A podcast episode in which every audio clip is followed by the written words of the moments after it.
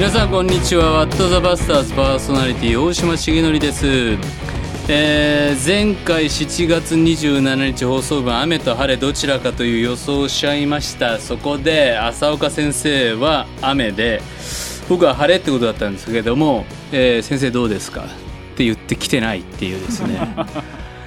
これはどうしようかなと思ってるんですけども、えー番組収録開始になっても来ない浅岡勝、うん。えー実はあその時晴れたからなんではないかと お思っておりますけれども大島さんその時どこに？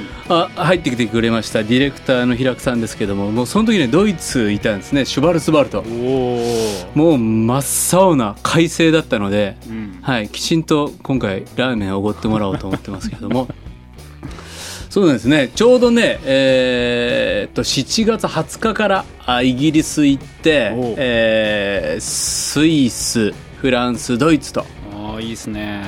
あーまだまだ時差ボケが抜けない。僕が来ているのに。浅岡勝浅岡先生早く早く来てくださいというにも理由がありまして、はい。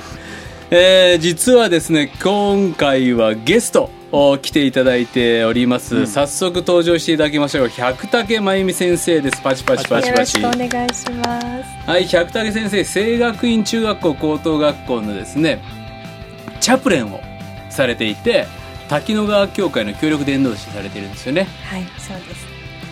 あなんか声が。いやいやとってもね。ちょっとあの聞き慣れない声、えーかどうか、えーもうねあの百武先生とはちょっと付き合いが長くて、うん、えー KGK でね。そうです。学生だった時にはい。大島主事がまだ北陸におられたんですよね。あそうだっけ？で、大島さん家に泊めてもらった。あああそうか。本当。そう。で、大島さんが作った鍋もごちそうになった。あそう。おお、作ってる間手伝いもせずに寝てたっていう。あそう。えそう。一人で来たっけ？いや、えっ、とね、松本主事と一緒にいたんですよ。あー分かった。春季学校に来てくれた？いや、あ違う。牡蠣じゃない3回ぐらい、そう、牡蠣も行ったし、MC アピールか？そうそうそう。で、大島さん家に泊めてもらったんですよ。めちゃめちゃローカルな話題がね。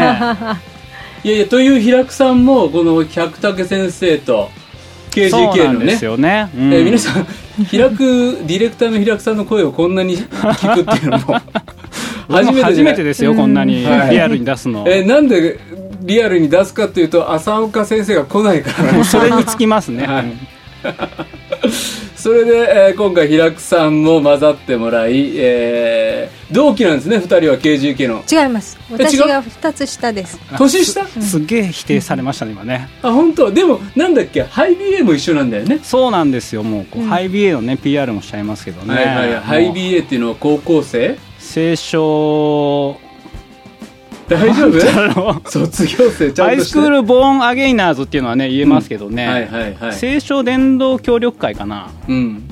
ちょっとまあ自信ない、この辺ちょっと自信ない百な。田先生もちゃんとしてくださ すいまいちせん。ょっと今度ハイビエのスタッフをお招きしたいですねけども、ぜひね、ええはい。でそれでえー、なんだ。それでうちに来てくれた。そうです。それが大島さんとの初めての出会いじゃないですかね。そうだっけ？多分まだえ10代だかあ。10代をさ20代になったばっかりの頃ですよあそうですか、うん。まだ去年ぐらいだよね。そううんいや そんな感じですね。えー、そっか。それででその後関東に僕戻ったじゃないですか。あもうその時は私は学生じゃなかったです。あれなんでそんなに結構知ってる感じに自分の中でなってんだろう有名人だったからか。百武が。うん。いや大島さんが有名人だったですよ。昔から。百武先生はだから NC っていう全国の学生たちが、まあ、集まる、ね。400人ぐらいねはい。集まるうん。キャンプの準備員だったんだよね、そうでした、でそれを細川平久さんと一緒にやってたんですよ。で細川平久さんが NC 準備委員長だったんだよね、うんうん。懐かしいですね、うん、あれ何年？2006年の集会でしたね、2006う年、ん、10年前ですよ。10 10年年前前だよ。いやいやねーいやいや。お変わりなく。美しくなってね。ーありがとうございます。平久さんそういうこと言わない人だったじゃん。社交辞令が上手になりましたね。もちろんもちろんそうだったけどいつも車に構えてね。そうあの結構面倒くさい学生だった。そうそう。そう。斜めに斜めに物言ってくる、そうですかね。その方が今や世の光 PBA ラジオ部の部長ですからね。ねえ大躍進おめでとうございます。いやいや。そしてね百武先生も清学院中高のチャプレンですからね。チャプレンですからね。先生ですね。百武先生ですからね。そうだよ。さっきなんか今呼び捨てしたでしょ百武って言っちゃいましたね。言っちゃってた言っちゃってた。バレました？そうそうそう。いやでもそういうね百武先生がなんで、えー中高いわゆるミッションスクールのね、チャプレンになっていったのかみたいなところをうん今日はなんかお聞きしつつも、うんうん。まずはどうやってクリスチャンになったのか。うん。そのあたりからこの暑い東京からお送りしていきたいと思いますけれども、なんで何きっかけで教会に？私まさにねミッションスクールが入り口でクリスチャンになったんですよ。ほう。本当？どこですか学校？私は田園調布双葉っていうなんかいいいいとこの響きが そう。でそこに入って、田園調布双葉はミッションスクール。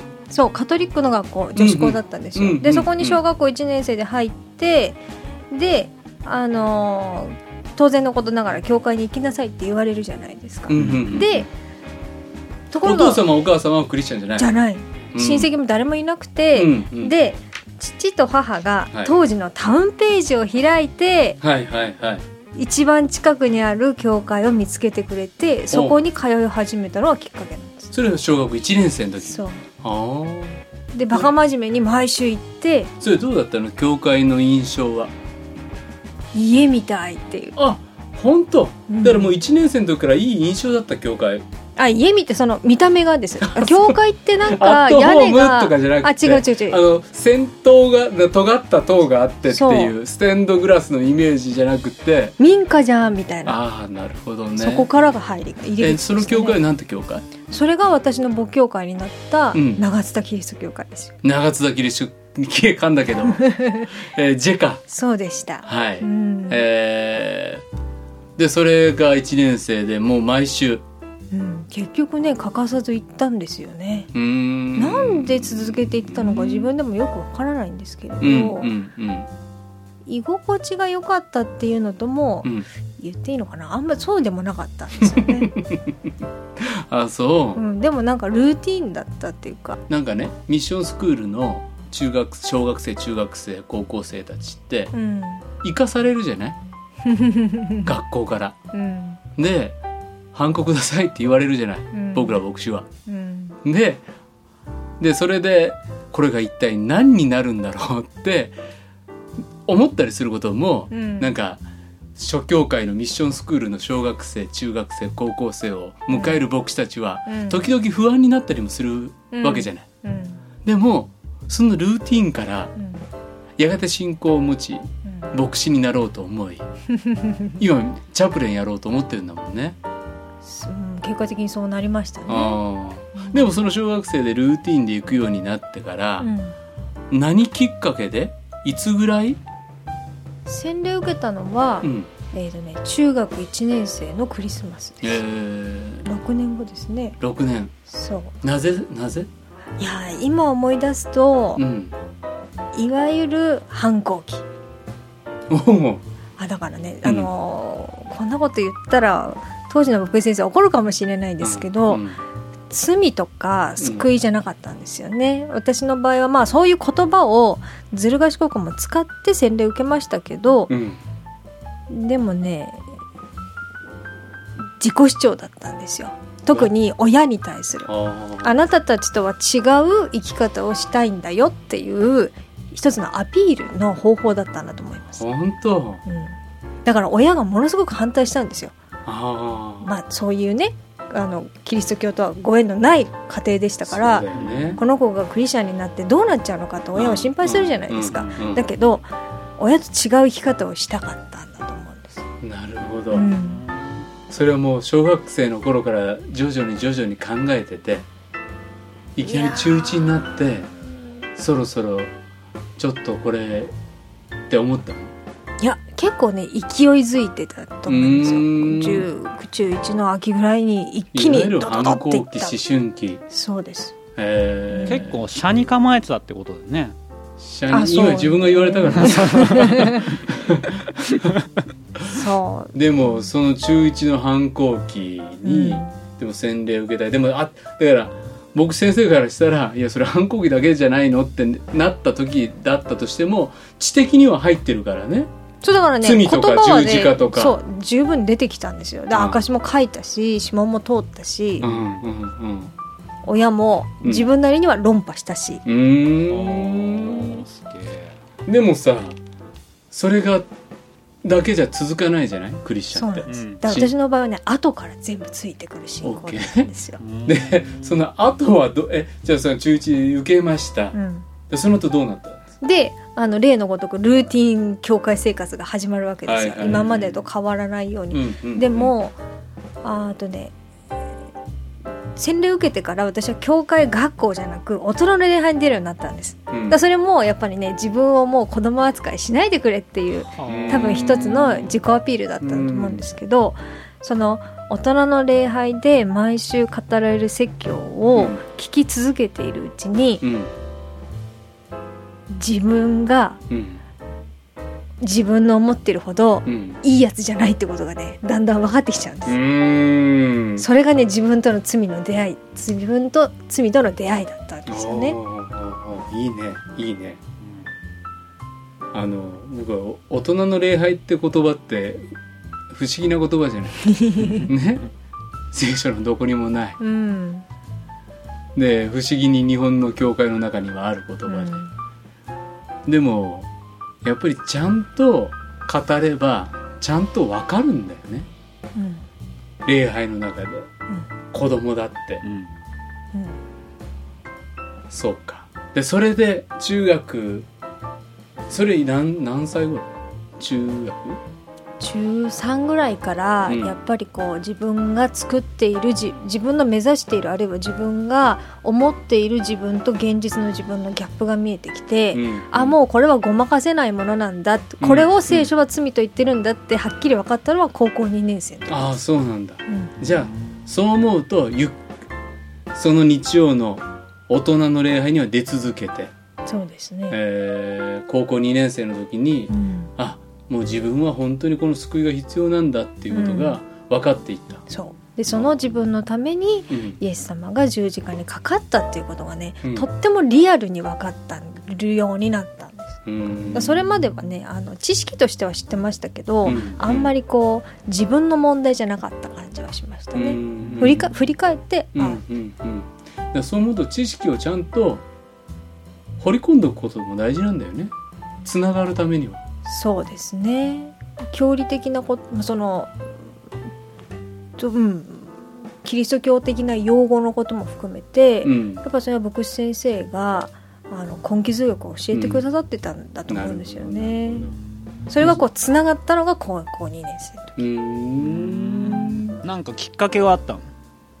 きっかけもありましたけどでも積み重ねですねどっちかっていうと、うんうん。うんあのなんかそある日世界が変わったとかそういうことじゃない、うんうんそして何かとてつもなく不幸に巻き込まれたっていうわけでもなく。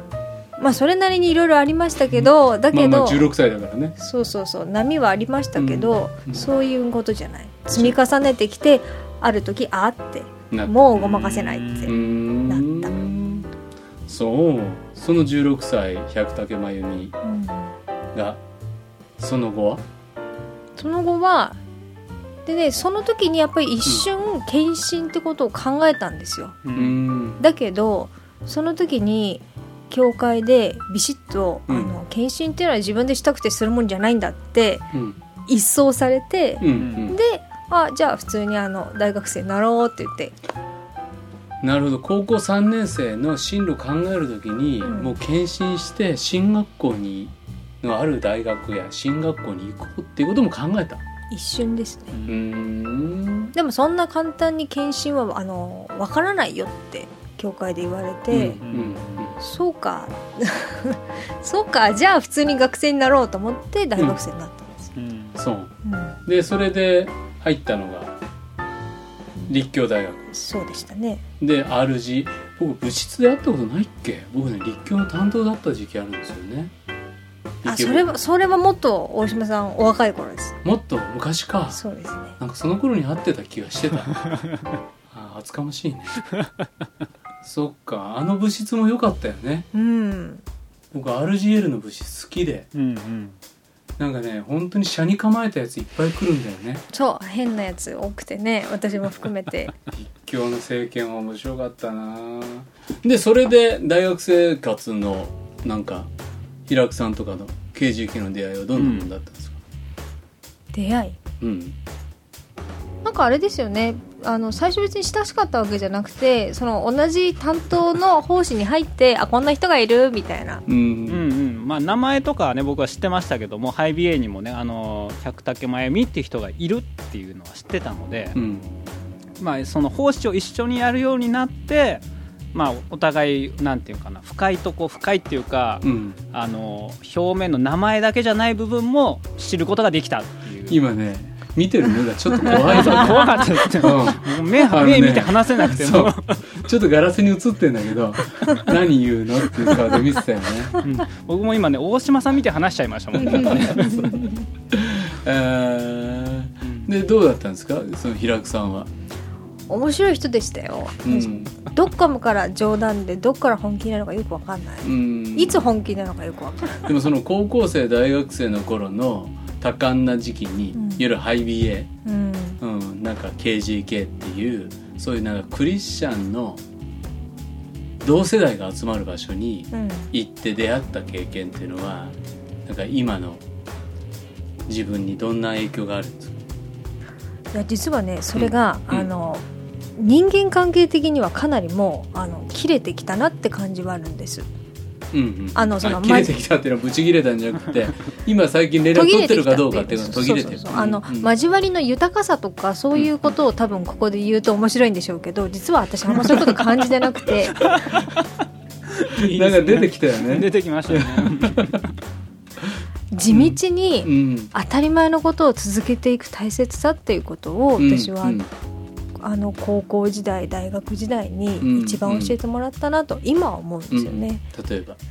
例えば毎日聖書を読むとか、うんうん何よりも日曜日の礼拝を大事にするとか、うんうんそういうね超オーソドックスなこうんうんうんとうん。を、えー、とギャーギャー言いながらやり続けたっていうこと、うんうんうんあれが私にとっては大事でしたね、うんうんうん。だからもうみんなライフスタイルが変わって、うん。あのせ住む世界が変わってきても、うんうん。安心してあのいられるし、うん。まあ、自分も自分で人と違っても、うん。あもういいんだって思えるようになった、うんそうだよね。なんかね友達信仰の友達ができてよかったって多分卒業して3年ぐらいじゃない？うんそれぞれが2 5 6ぐらいまではね、そう思ってたんですけどね、うん、まあ今でも思っててもいいけど。いや今もね思ってないわけじゃないですよ。思ってますけど。でもそれぞれが置かれた場所使わされた場所で生きるリアリティや責任って変わってくるじゃないですか。うん。そして卒業後10年経つと、うん。いつだって連絡取って会えるかっていうと家族ができてたりとか、うん。子育てピークにいたりとか、うん。あるいは仕事の責任変わってて、うん。であの誰かがいることによって自分のせ信仰が守られたっていうことがあの保たれるのってそんなに長い時期じゃない。うん。でも中学生高校生とか大学生の頃ってそれがすごく大事だった時期、うん。それによって支えられた。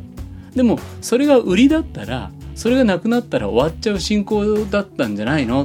っていうことにもなり,、なりがちでしょ？うん。でもそれが終わったとしても自分を今形成してくれてるものは形形作られてるものってあの頃に毎日聖書を読むこと？うん。なんか嫌なメンバーがいてもね祈り会に行くとかうん何なんだこのクリスチャンって思ってもうん。聖書を読むことをやめないっていう、うん。あの僕いつも KGK で思うのはあの筋トレなんだろうなと思ってんの。教会を愛する筋トレっていうか。で教会っていろんなことあるじゃないですか。でもいろんなことがあった時に嫌だなと思って行かなくなるのとでもあの学生時代に嫌なんだけどうん。絶対クラス同じであっても友達にならない人がそこにいてもさ、うんうんそれでも今日この人と聖書を読んで祈るっていうことを決めていくっていうことをうん。続けることによってキリストの体を一緒に立て上げるっていうことをちょっと強めに筋トレさせてもらうっていうかうんなんかねそれが結局なんか一生残ってるうーなんか礎っていうかうんうんうん。基礎っていうかううん。んそういうものなのかもしれないよね。う。んううん。んさあそういう百武先生卒業後はい。なぜチャプレンになろうと思ったんですか？うん。いやーあのねチャプレンになろうと思ったことは実は一度もなくて、はいはい。あのあくまで私がうん。あの志したというかいただいた飯は証明感はねあの牧師であることそれだけなんですよね。うんで今たまたま、あの自分の認知として与えられているのがキリスト教の学校だっていう、うんまあそこなんですけれどうんそういう意味ではもう牧師を早くやりたい？いや今も牧師です。うんいやよりあ教会のそうそうそういうことを言いたい。あそうでもない 学校楽しいからそういうことだしよかったそれはでも。ねもともと私あの教員志望でそうあの大学卒業して結局それで進学校行こうかなとも思ったんですけれどでもあのちょうど自分の手元に来たのがあの聖書科の教員免許でうんうん。でその就職口もあってで埼玉県のキリスト教学校でうん。あの、まあ、信徒としてねおつの働いてたんですけど、うんうん。これがねものすごい楽しかったんですよね。うん。でも一生これで行こうと思っていたら、3年目のところで任期満了が来たんですうん。もうあのお約束の期間が終わって。契約が終了して。そうですね。でまあ割とそれも急に決まったことだったのでうん。次どうしようってジタバタしていた時に、うん。私の周りであのアドバイスしてくださった信仰の先輩がもうみんな口を揃えて言ったのが進学校行きなさいってことだったんですね。で自分の言葉では救えない生徒も、うん。神様の言葉だったら救われていくのかもしれない。だったらうん。その神の言葉を学校で届けるそういう仕事をしたいなと思って最初はだから本当はね最初はチャプレンを目指して進学校に入ったんですよ。うんうん。でも進学校に入って最初に言われたのは「お前ふざけんな」と。うん牧師が学校で働きたいだ教会がいいだなんて選ぶもんじゃないってボコボコに言われて、であじゃあもう教会でもどこでもお使いするようにっていう風にして4年間訓練を受けたんですよね、うんうんで自分の認知は教会なのかなと思ってましたけれどうんも、うんうん。でも蓋を開けて使わされたのが聖学院っていう、まあ、中高の男子校のうんだったんですよね、前回いたところは男子校じゃなくて共学。共学だったうんんうんうんです、うん。でもねその時にも一度ね呼んでもらって。そうでしたうね、ん。あのー野球部いっぱいいるクラス楽しかったね。授業ねしてくださったん授業一回やらせですてもらっねて。ううん。ん。本当にいい先生だなと思って。うん。なんか楽しそうだった。たあのあの頃は本当に楽しかった。あああの頃はとか今言っちゃった。あのねちょっと違うんですよね。うん。今と感覚が。やってることは似てるんですけど、うんうんうん。当時はね自分が選んだ仕事として本当ね謳歌してる感じだったんです、うん。転職っていうなんかねうん。自信がすごくあったから、うん。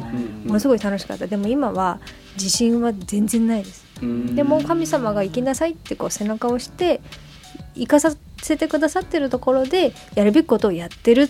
でもそれが私にとってすごく嬉しいから楽しいっていうそういう認識だから、ちょっとね楽しさの次元が違うんですよね、でもあのー聖学院もねこの間授業をやらせてもらって、礼拝のねお席に来てくださったんですね。そう。でもそれもなんか楽しそうだったけどね。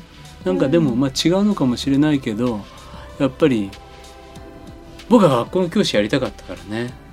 学校の教師やりたくてやりたくって今こういう仕事をしていて。うん。でもやっぱりね教壇に立つことうん。そしてミッションスクール。この間も大阪のミッションスクールのリトリートに呼んでもらってね。うん。何人だっただろう。300人か400人ぐらいかな、うん。に聖書の話をもらった時間が2時間半だったのね。うん。2時間半思いっきり喋っていいってうん。願っててもないじゃない。うんうんうん聖学院だって中学生から高校生の男子生徒な900人。900人でしょ、うん。900人いて時々まあミッションスクールって行くともう寝るぞオーラ満開で座ってる子たちがいるわけよ。絶対聞かねえしって思って腕組んで 特に男子校はね。でねでやりにくい学校ってあってそれはね先生たちがこっち見てないの。生徒の顔だけ見て起こしに行く学校って。でもねいい学校はね先生たちも礼拝しようとしてるんだよね。うんうんうんそしてあのーどんだけね寝るぞっていう顔してる子たちがいても、うん。うんだからそこはね伝道者冥利に尽きるというか燃えてくるわけ。俺は君たちを寝かせるために伝道者になったわけじゃないぞだからなんか寝るつもりガンガンの子たちがうっかりこっち見ちゃって目があったりするとよしって思ってくるっていうかね。だからそういうねなんか教会の牧師ができないことがああいうミッションスクールっていう場所にはあってうん。だって教会に900人のね中学生高校生たちが毎週来てくれるってないじゃない。そうですねそこに毎日出会って礼拝があってうん。聖書を語れるっていうのはすごいことだよね。うん。うん。で彼らにとってそれはルーティンなんですよ、うんうん。だからうん。あのね卒業するまではね面倒くさいとか言ってるのに、うんうん。卒業するとねあれがなくて寂しいって言って戻ってくるんですよ。ううん。ん。まあ卒業して初めてわかるのかもしれないですけど、うんうんそのルーティンがうん。いかに自分を支えていたかとかね、あれで安定してたかってことうがなくなってね初めてわかるみたいなん。ですよね。うん。でそういう卒業生たちが言ってきて、うん。なんかその後のやり取りとかあるんですか？あでもねあの本気でやっぱり礼拝出たい子は教会に行ってますよ。で本当にありがたいことにそういう中でたまに本当にこう洗礼を受けたりさらにね献身していく子もいなくはないので、もうこのためにやってるっていうか、あるいはねそれが私たちが知るような数年後じゃなくてもっと後でも、うん。いろんな教会をお伺いすると、うん。いや実はミッションスクールの出身だったって多い。いじゃないですか、うん。うん。まあこのためにやってるんだなと思って、他にも何かあります？そのミッションスクールが今抱えているなんか使命とか責任とか思ってたりすること。使命責任ですか？うーん。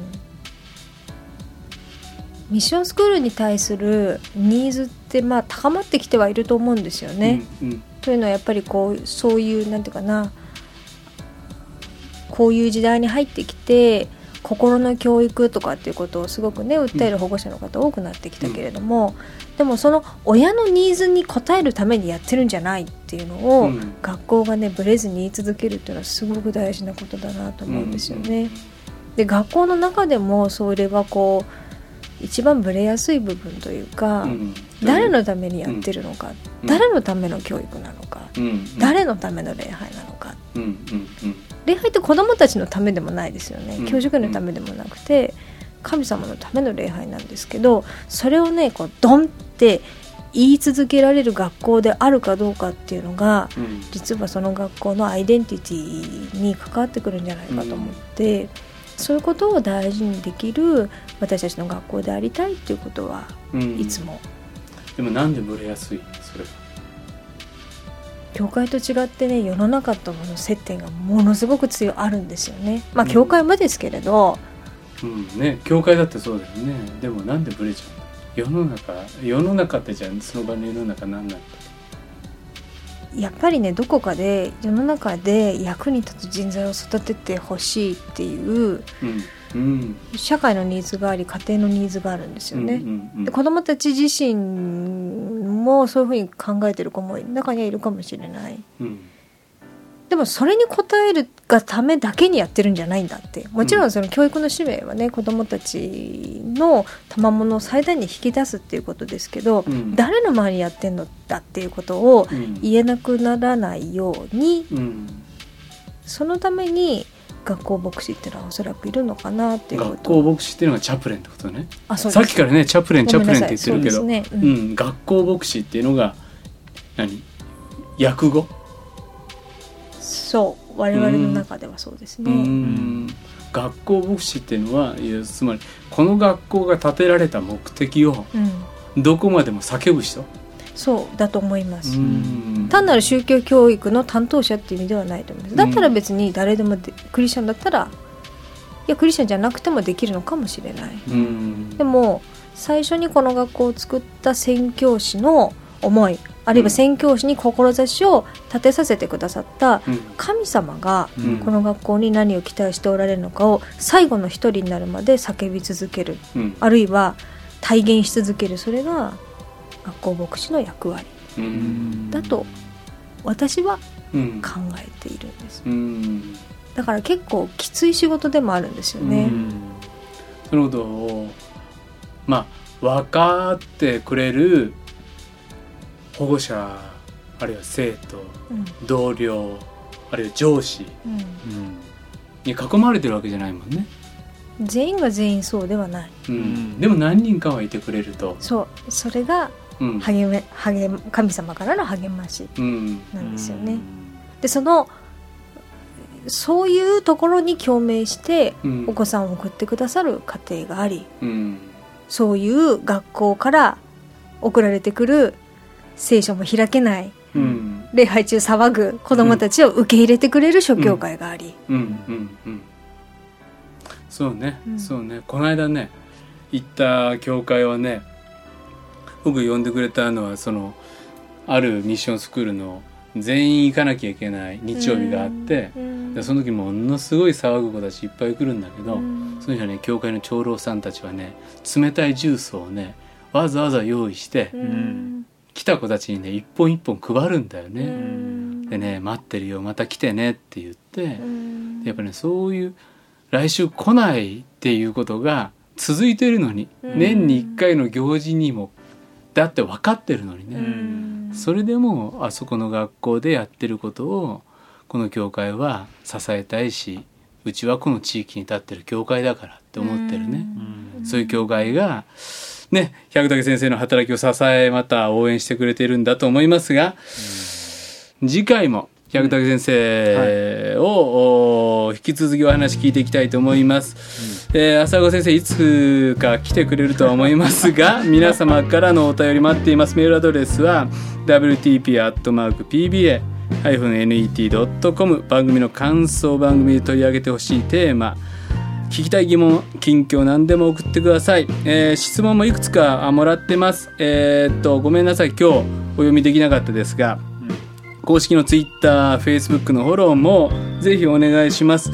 えーっと、公開録音がはい9月22日ね、はいやります。なんかちょっとディレクターから案内があったらどうぞ。はい、えー9月22日秋分の日の公開イベントですねお茶の水クリスチャンセンタービル8階チャペルで開催します、はい。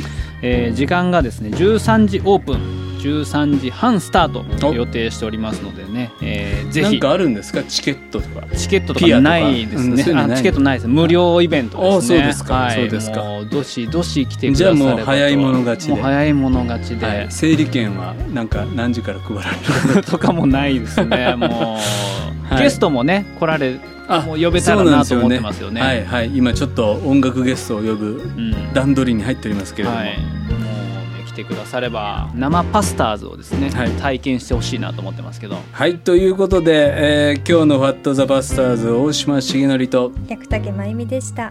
あと細川開くでした。はいではまたさようならどうも。この番組はラジオ世の光テレビ「ライフライン」でおなじみの TBA 太平洋放送協会の提供でお送りしました。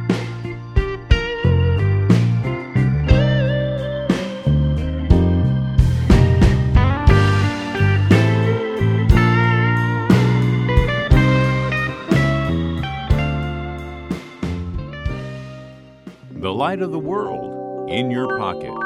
Podcast.